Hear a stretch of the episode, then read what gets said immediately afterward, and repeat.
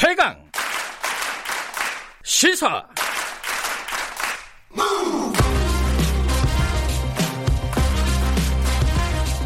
지금 여러분께서는 김경래 기자의 최강 시사를 듣고 계십니다. 네, 김경래 최강 시사 듣고 계십니다. 어제 정부가 한국판 뉴딜 정책이라는 걸 내놨죠. 마침 어, 내일 모레가 문재인 정부 3년을 맞는 날입니다. 어, 이 뉴딜 정책이 이제 코로나 19와도 관련이 있는 것이고 아마 집권 후반기의 경제 정책의 큰 방향을 설정한 것으로도 보이고요. 이 중에 이제 핵심이 뭔지 그리고 어떻게 평가해야 될지 얘기를 좀 들어보겠습니다. 건국대 경제학과 최백은 교수님 연결돼 있습니다. 교수님 안녕하세요. 네 안녕하세요. 네. 어, 이게 사실 말은 되게 멋있잖아요. 한국판 아, 뉴딜. 예. 그 내용을 보면 이제 사, 실 방향을 잡기가 쉽지는 않아요. 교수님께서 보시기에 예. 어, 어떻게 일단 평가를 하시는지 먼저 좀 들어보고 싶네요. 어, 말 그대로요. 말은 저기 포장은 저기 저 그렇듯한데요. 네.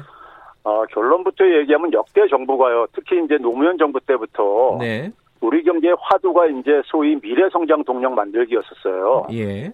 그랬었죠. 네. 지금 우리 경제의 가장 핵심적인 문제는 제조업이 이제 그 위기가 계속 지속되고 있는 거거든요. 네.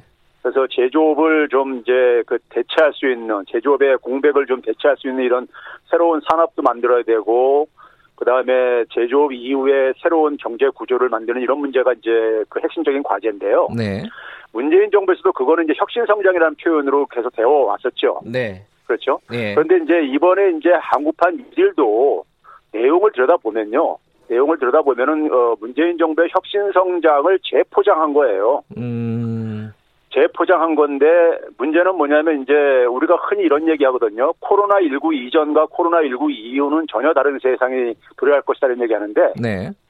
에, 어떻게 어떠, 어떻게 세상이 달라질 것인지에 대해서 네. 좀 이해가 좀 이렇게 전제가 돼야지만이 그 코로나 19 이후에 대해서 그러니까 우리가 제대로 좀 이제 대응을 할 수 있을 텐데 네. 흔히 이제 그러니까 어, 코로나 19 이후에는 뭐 비대면이 일상화될 거다. 네. 디지털 경제가 뭐 그러니까 전환이 가속화될 거다. 네. 이거는 사실 그러니까 코로나19 이전에도 4차 산업혁명이 가속화에 따라서 이런 건 예고가 됐던 것들이었었어요. 음. 그러면은 어 코로나19 이전과 코로나19 이후에 대한 그러니까 근본적인 이제 그 문제 인식의 차이를 발견할 수가 없- 없게 되는 것이고요. 네. 저, 저 기재부에서 발표한 안에도 보게 되면은 코로나19 충격으로 경제 위기가 오게 되고 그에 따라서 경제 사회 구조가 구조의 변화가 이제 발생한다 그랬어요. 네. 근데 구조가 변화한다면은 사실 많은 부분들을 그 바꿔야 되는 거거든요. 네. 교육 방식부터 해가지고 그러니까 제도라든가 법 이런 것들을 바꿔야 되는데 이번에 보게 되면 주로 인프라와 관련되어지는 네. 뭐 디지털 인프라와 관련된 이런 이제 그 네, 초점을 맞춘다는 점에서 기존에 그러니까는 역대 정부들이 소위 노무현 정부 때부터 소위 뭐 10대 산업 육성이라든가 네. 뭐 17대 17개 뭐 19개 계속 이렇게 네, 미래 산업 신성장 동력선을 육성하는 거하고 네. 저는 근본적인 차이가 안 보입니다. 솔직히요. 음, 그좀 보시기에는 어, 포장만 바꿔서 했을 뿐이다. 이런 것도 좀 보인다는 말씀이시네요. 좀 어, 미흡, 미흡하다는 거네요. 한마디로 말씀하시면은. 그렇죠. 거기다가 음. 또 하나는 뭐냐면요. 네. 뉴딜을 붙이려면요. 저는 뉴딜에 대한 이해가 좀 이제 전제가 돼야 되는데 네. 뉴딜은 우리가 흔히 말해서 3R, 세 개의 R로 이제 그러니까 우리가 상징되어지는데요. 네. relief, reform, 어, recovery입니다. 네. 그러니까 이제 relief라는 것은 구제지요. 예. 에, reform은 개혁이고 recovery는 회복인데 예. 당시에 구제가 나온 이유가 뭐냐면요. 세계 대공황의 우리가 금융위기도 마찬가지지만은 세계 대공황의 핵심적인 원인이 소득 불평등이었었어요. 네. 그래서 소득 불평등 속에서 그러니까는 어, 이 소위 말해서 그 당시 식으로 얘기하면 금융위기가 터졌던 건데 그러면 그거를 이제 바꾸기 위해서 이제 그러니까는 미국 같은 경우는 사회 제도들을 그러니까는 근본적인 제도들의 어떤 이런 변화를 했어요. 네. 은행 금융 개혁이라든가 노동의 권한 강화라든가 사회보장 도입이라든가 농민소득 강화라든가 이런 거 됐단 말이에요. 네. 그런데 우리는 지금 뭐냐면은 코로나19 이후에 사실 많은 일자리 문제가 발생들 하고 있잖아요. 네. 근데 이제 이런 부분에 대해서 우리가 예를 들어서 지금 어, 어, 기본소득이 이번에 이제 문제가 제기됐었었고요. 네. 그리고 이제 전국민 고용 보호 문제라든가 그다음에 국가 고용 보장제라든가 이런 것들이 일부에서 이제 그러니까는 제기되어 왔던 것들이 더 이제 일상화 전면화돼 가고 있는데 네. 여기에 대해서는 전혀 그러니까는 기재부의 그 음. 그 안에 이제 포함이 안 돼 있다는 점에서 네. 안돼 있다는 점에서 유리의 내용을 그냥 어떤 하나의 그 산업 투자 전송으로만 네. 이렇게 이해를 하고 있는 게 아닌가 하는 좀 의구심이 들었습니다. 그러니까 이게 뉴딜이라고 이름 붙이기에는 좀 미흡한 어 그런 그림이다. 지금 말씀하신 그렇습니다. 대로 투자 정책 정도로 볼 수 있지 어떤 사회 시스템을 전반적으로 바꾸는 정도 수준까지는 못 간다. 근데 그렇 그렇다면은 사실은 정부가 지금 상황에 대한 위기 의식은 있겠죠, 당연히. 근데 왜 그렇게 미흡한 정책을 내놨을까요? 이거 어디서 문제가 생겼을 거라고 보세요? 이게 이제 관성입니다. 관성. 그러니까 노무현 네. 정부 때부터 이명박, 박근혜 정부에서도 계속해서 뭐냐면 특정 산업을 그 시대적인 분위기에 따라서요. 네. 예를 들어서 미국에서 새로 이제 그러니까 부상하는 산업들이 새로운 산업이 부상하게 되면은 네. 그 산업을 우리도 그냥 뭐냐면 육성하겠다는 이제 이런 베끼기식의 정책이 계속해서 대표되어 왔었어요. 네. 그런데 이제 근본적으로 이번에 이제 그러니까 코로나 19 이후에 디지털 생태계라는 새로운 생태계, 산업 생태계를 만약에 얘기한다면은요. 네. 생태계에 대한 이해가 필요해요. 음흠. 지금 무슨 얘기냐면은 네. 어, 우리가 생태계라는 것은 그, 어, 이 어떤 특정 어, 환경 속에서 살아가고 있는 동물이나 식물이나 생명체가 있죠. 네. 그리고 이제 그 주변을 둘러싸고 있는 물이라든가 토양이라든가 기온이라든가 기후라든가 이런 것들이 있잖아요. 네. 그런데 에, 여전히 뭐냐면 우리는 제조업 생태계, 제조업에서 살아왔었던 사람들을 가지고 네. 제조업 시대 때 살아왔던 어떤 하나의 제도나 환경을 가지고 전혀 다른 원리가 작동하는 디지털 생태계를 지금 꿈꾸고 있는 거라고요. 네. 근데 그러다 보니까 여기에 대해서 그러니까는 뭐 인공지능 인프라 만들고 SOC 디지털 하면은 저절로 디지털 생태계가 이렇게 구축이 되는지 아는데요. 네. 그 디지털 생태계 안에서 사는 사람 사는 경제활동 주체들은 전혀 다른 경제활동 주체가 필요하단 말이에요. 네. 우리가 농업사에 살던 사람이 제조업 시대 때니까 우리가 역할을 제대로 할 수 없듯이요. 네.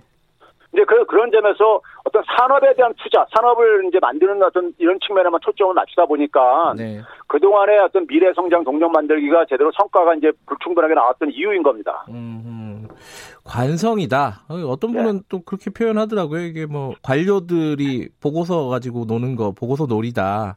이런 얘기도 하던데. 그러니까 이게 어 말씀하신 대로 이게 산업적인 투자 계획 정도 수준이라는 얘기가 나오는 게 아까 말씀하신 그 혁신 성장 부분은 얘기가 이렇게 담겨져 있는데 포용 성장 지금까지 얘기했던 게 두 축 아니겠습니까? 문재인 정부에서 맞습니다. 얘기했던 게. 예. 그 포용 성장 부분은 얘기가 충분히가 아니라 거의 나타나지 않고 있잖아요. 이번 정책 보고서에는. 그렇죠. 그렇죠? 예. 예. 그러니까 그 이유가 예. 그 이유가 제가 앞에서 한국판 뉴딜 할 때 뉴딜에 대한 이해가 부족한 거예요. 뉴딜에 대한 이해. 예. 예. 그러니까 뉴딜이라는 것은 말 그대로 새로운 합의거든요. 네. 그럼 우리가 흔히 말해서 코로나19 이전에도 4차 산업혁명으로 인해 가지고 소위 말해서 초양극화라든가 일자리 대참사가 그러니까 예고가 됐었고요. 네. 그것이 코로나19로 보다 더 이제 그러니까는 가속화되고 좀 빨라진 거예요.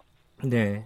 그러면 거기에 대한 일종의 그러니까 우리가 어, 이 제도적인 어떤 하나의 보강이 바로 이제 포용 성장이 담아야 될 부분들인 것이죠. 포용 성장이 네. 추구했었던 부분들이죠. 네.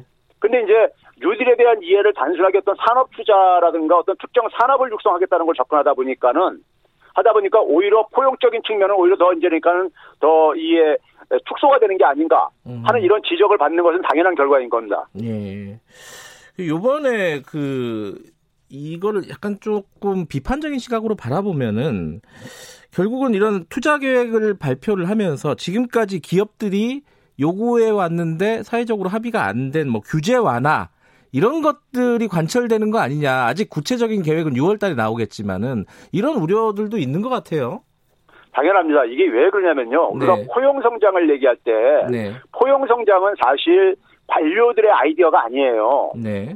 정부가 그러니까 새로운 정권을 잡은 정부가 네. 시대 철학 그러니까 시대 변화에 따라서 그것을 담아낸 겁니다. 그러니까 담아, 담아, 담아낸 것인데 네. 관료들은요 과거의 연장선에서 연장선에서 접근하다 보니까는 소위 말해서 그러니까 청와대라든가 정권이 그러니까 이것을 어, 지도를 하지 않으면은 네. 관료들은 대개가 보게 되면 기업 중심적인 어떤 사고에 굉장히 매몰될 수밖에 없어요. 음흠. 그러다 보니까 이제 기재부는 기본적으로 모든 경제 정책이 기업 중심으로 되어져 있어요. 네. 그러니까 어 그것을 사실 에, 그 보완해야 될 부분은 사실 정권이라든가 청와대 어쨌든 간에 이 그 역할인 거죠. 네. 근데 이게 지금 뭐냐면 기재부한테 모든 게 다 저건 제가 볼 때는 지금 떠넘겨져 있는 상태 속에서 네. 기재부 관료들이 그러니까 짜내다 보니까 기존에 그러니까 박근혜 정부 때 그러니까 산업 정책과 별 차이가 없는 이런 음. 코로나 19 대책이 나올 수밖에 없는 거예요. 네. 그러면은 그 부분에 대해서 일정 정도 뭐 방향이나 방향 설정이나 이런 것들은 청와대하고 합의가 됐을 거 아니에요. 그 부분이 왜 잘 안 되는 거죠? 이거는 제가 볼때 네. 사실 그러니까 하나의 에, 산업 정책이라든가 새로운 산업 생태계를 만들려면요. 네. 기재부뿐만 아니라 산자부라든가 교육부라든가 아니 복지부라든가 모든 부서에 대한 모든 부서가 협업적으로 이게 그러니까 작동돼야 되는 부분이 있어요. 네. 근데 이제 이런 부분들은 사실 결국 뭐냐면은 한 부서를 넘어서는 일이기 때문에 청와대 정책실이라든가 네. 청와대 그러니까 경제 그 비서관들이 사실 그 전체 밑그림을 좀 그려줘야 되는 거예요. 음. 근데 이제 그거를 못 하고 있는 거죠, 사실상. 음. 그러니까, 차- 그러니까 소위 청와대 정책실이 실종된 상황인 거예요. 사실 이 그림을 보게 되면요. 네. 그 정책을 조율하고 큰 그림을 그리는 역할을 지금 제대로 못 하고 있다. 이런 그렇죠. 말씀이시네요. 예. 근데 좀 한 가지 그 고민이 아마 기재부도 이런 고민을 할 거예요. 어 지금 추경이나 이런 것 때문에 재정이 넉넉하지가 않다. 그래서 뭔가 새로운 걸 하기가 지금 부- 좀 어려운 상황이다. 이런 고민을 할 겁니다. 그러니까 뭐 아주 뭐랄까요. 재정이 많이 투입되는 어떤 그런 정책들을 발표하기가 이런 것들은 어떻게 보십니까? 에, 우리가 지금 새로운 어떤 하나의 이런 그 구조를 바꾸는 데는요. 네. 돈이 필요한 것도 있지만 돈과 관계없는 것들이 많이 있어요. 네. 그래서 교육을 그러니까 우리가 다시 거의 혁명적으로 좀 바꿔야 될 부분이 있습니다. 네. 지금 우리는 과거 그러니까 제조업 시대 때 그 필요한 인재를 육성하는 교육 방식에서 벗어나지 못하고 있거든요. 네. 근데 제조업의 역할은 개- 제조업의 고용은 자꾸만 줄어들고 있단 말이에요. 예. 이제 그런 것들은 사실 그냥 돈이 안 드는 부분들인 거예요. 네. 바꾸 제도를 바꾸는 거는요. 네. 그다음에 제도를 재원이 필요로 하는 것도 우리는 그러니까 제가 늘 얘기하지만 선진 국가에서 재정이 가장 여유, 여유가 많은 나라입니다. 네. 많은 나라이고 그래서 지금 소위 말해서 포용 성장의 내용을 지금 추진하는데 네. 우리가 지금 최근에 예를 들면은 긴급 재난 지원금을 이렇게 해줬잖아요. 네. 그거를 5월 달 한 달에 에, 한 달에 소요된 비용이 기부금을 해소하지 않는다 하더라도 네. 14조 한 3천억 원 정도였단 말이에요. 네. 이거를 그러니까 연말까지 한 7개월을 주, 주더라도요. GDP 대비 5%면 해결됩니다. 네. 그러면 GDP 대비 5% 증가하더라도 우리나라 국가 부채는 한 45%뿐이 안 된다는 얘기예요. 국가 부채 비율이요. 네. 선진 국가는 올해 연 올해 연말까지 얼마가 될 걸로 예상하냐면요. 122% 도달할 걸로 예상하고 있습니다. 음. 그러니까 지금 여력은 충분하다. 객관적인 여력은 그렇습니다. 재정 재정 여력은. 예. 자, 아까 지금 방금 말씀하셨는데 긴급재난지원금 얘기하셨잖아요. 그 청와대에서 예. 이제 얘기하면서 대통령이 기부하고 이러면서 약간 논란이 있습니다. 이게 기부하는 게 취지에 맞느냐? 예. 원래 이제 소비를 좀 진작하고 이러기 위해서 만든 거잖아요. 예, 긴급재난지원금이. 예. 어떻게 보세요, 이거는? 그 예, 이게 그러니까 기재부가 굉장히 그러니까 고집을 피우다 보니까요. 예. 그거를 이제 그러니까 절충하는 상황 속에서 이제 그러니까 기부금 안이 나온 건데 네. 이거는 기재부가 그러니까는 쓸데없는 고집을 피운 결과로 된 건데요. 네, 네. 사실 이거는 그러니까 전 국민한테 주고요. 예. 지금 주는 이유는 뭐냐면 이걸 소비로 연결시키기 위해서 주는 거예요. 예. 예. 그렇죠? 그러면 예를 들어서 고소득자들도 소비를 하게 해야 됩니다. 예. 그러면 고소득자들한테 예를 들어서 주고 나서 그것을 상품권이나 지역화폐를 주게 되면 소비를 할 게 아니겠습니까요? 예. 그리고 만약에 재정이 걱정된다면은 연말에 가서 혹은 내년에 그러니까 우리가 종합소득세 신고를 할 때 할때 예. 뭐냐면 지난해에 비해서 소득이 그러니까는 줄지 않은 사람 아는 사람들 있잖아요. 네, 네. 아는 사람들은 세금으로 환수하면 되는 거예요. 음. 그러면 고소득자들도 소비를 유도하면서 어, 재원도 그러니까 아낄 수가 있는 것이고. 예, 예. 근데 쓸데없이 처음에 70%를 계속 고집 부리다 보니까 예. 청와대가 이걸 절충원을 만들면서 그러니까 그런 이제 일종의 에, 소위 기부 방식 알겠습니다. 이런 방식으로 나오고 그게 예. 그러다 보니까 제대로 효과를 그러니까는 효과에서 벗어나는 이런 이제 에, 안이 나오게 된 거죠. 네, 오늘 기재부 얘기 많이 나오네요. 예. 경제 얘기 여기까지 하고요. 지금 시간이 얼마 안 남아서 더불어시민당 얘기 잠깐 여쭤볼게요. 아, 그- 그건 뭐 저한테 물어볼 거 없는데. 아, 대표 대표셨잖아요. 다 과거죠, 과거. 그 민주당하고 시민당 합당 여부 지금 투표에 들어갔잖아요. 예. 이게 어떻게 예상하십니까? 결과는? 이거 처음 출범할 때요. 네. 출범할 때 저희 그 더불어 시민당은 어, 선거 끝나고 나서 네. 소수 정당에서 오신 분들은 어, 본인들 의사에 따라 돌려보내고 네. 나머지 분들은 그러니까 기본적으로 더불어민주당과 합당한다는 걸 선언하고 시작했었어요. 처음부터요. 네. 그렇기 때문에 더불어시민당은 사실은 제가 부터 엄격하게 했던 태어나지 말아야 할 정당인 거예요. 더불어 아니 저기 저 미래통합당에서 네네네. 위성정당 같은 변칙을 안 했으면 이거 안 만들어졌을 정당입니다. 알겠습니다. 그 무슨 그래서 뜻인지 알겠고요. 한시적인 역할로 예. 만들어진 거기 때문에 통합은 저는 자연스러운 겁니다. 자, 양정숙 당선인 지금 제명됐잖아요. 예. 근데 버틸 것 같아요. 지금 분위기로 봐서는 이거 어떻게 해결해야 될 것 같습니까? 이건 사실 더불어시민당도 원죄가 있잖아요. 이게 뭐 검증을 제대로 못한. 예. 이게 어떻게 된 거냐면요. 예. 그 선거 직전에 이제 KBS에서 양정수 후보에 대한 의혹 보도가 나왔었어요. 맞아요. 예. 그리고 나서 저희도 이제 그래서 그것을 이제 검증을 이제 뒤늦게 시작을 했습니다. 네. 왜 뒤늦게 검증을 했냐면요. 민주당에서 보내신 비례 후보였었어요. 양정수 후보는요. 네네네. 그리고 시민당은 기본적으로 검증 시스템을 민주당의 시스템을 사용을 했습니다. 네네. 민주당 시스템이 거의 그러니까는 이 고위 공직자 검증 시스템과 거의 동일해요. 예. 그래서 이제 에, 민주당에서 보낸 비례 후보들은 저희가 검증을 별도로 안 했습니다. 똑같은 결과가 나오기 때문에요. 예. 근데 이제 에, KBS에서 의혹 보도가 나온 다음에 그걸 검증을 하면서 그 이제 관련자들한테 저희가 녹취도 하고 그래가지고 선거 전에 저희가 사퇴를 권유를 했었었어요. 아. 근데 사퇴를 권유했는데 본인이 거부하고 사실이 아니다 하면서 그 어, 소위 말해서 녹취에 이제 협조했던 증언했던 분들이 또 네. 바- 말을 바꿨었어요. 알겠습니다. 이 뭐. 이제 그런 상황 속에서 예. 저희가 이제 선거 이후에 처리하는 걸로 이렇게 이제 알겠습니다. 에, 당시에 예. 에, 결론을 냈었죠. 고발된 상황이니까 뭐 수사나 이런 부분들도 좀 지켜보도록 하죠. 오늘 말씀 감사합니다. 네, 감사합니다. 건국대 경제학과 최백은 교수였습니다. 김경래 최강기사 1분 여기까지고요. 잠시 후 8시에 2부로 돌아오겠습니다.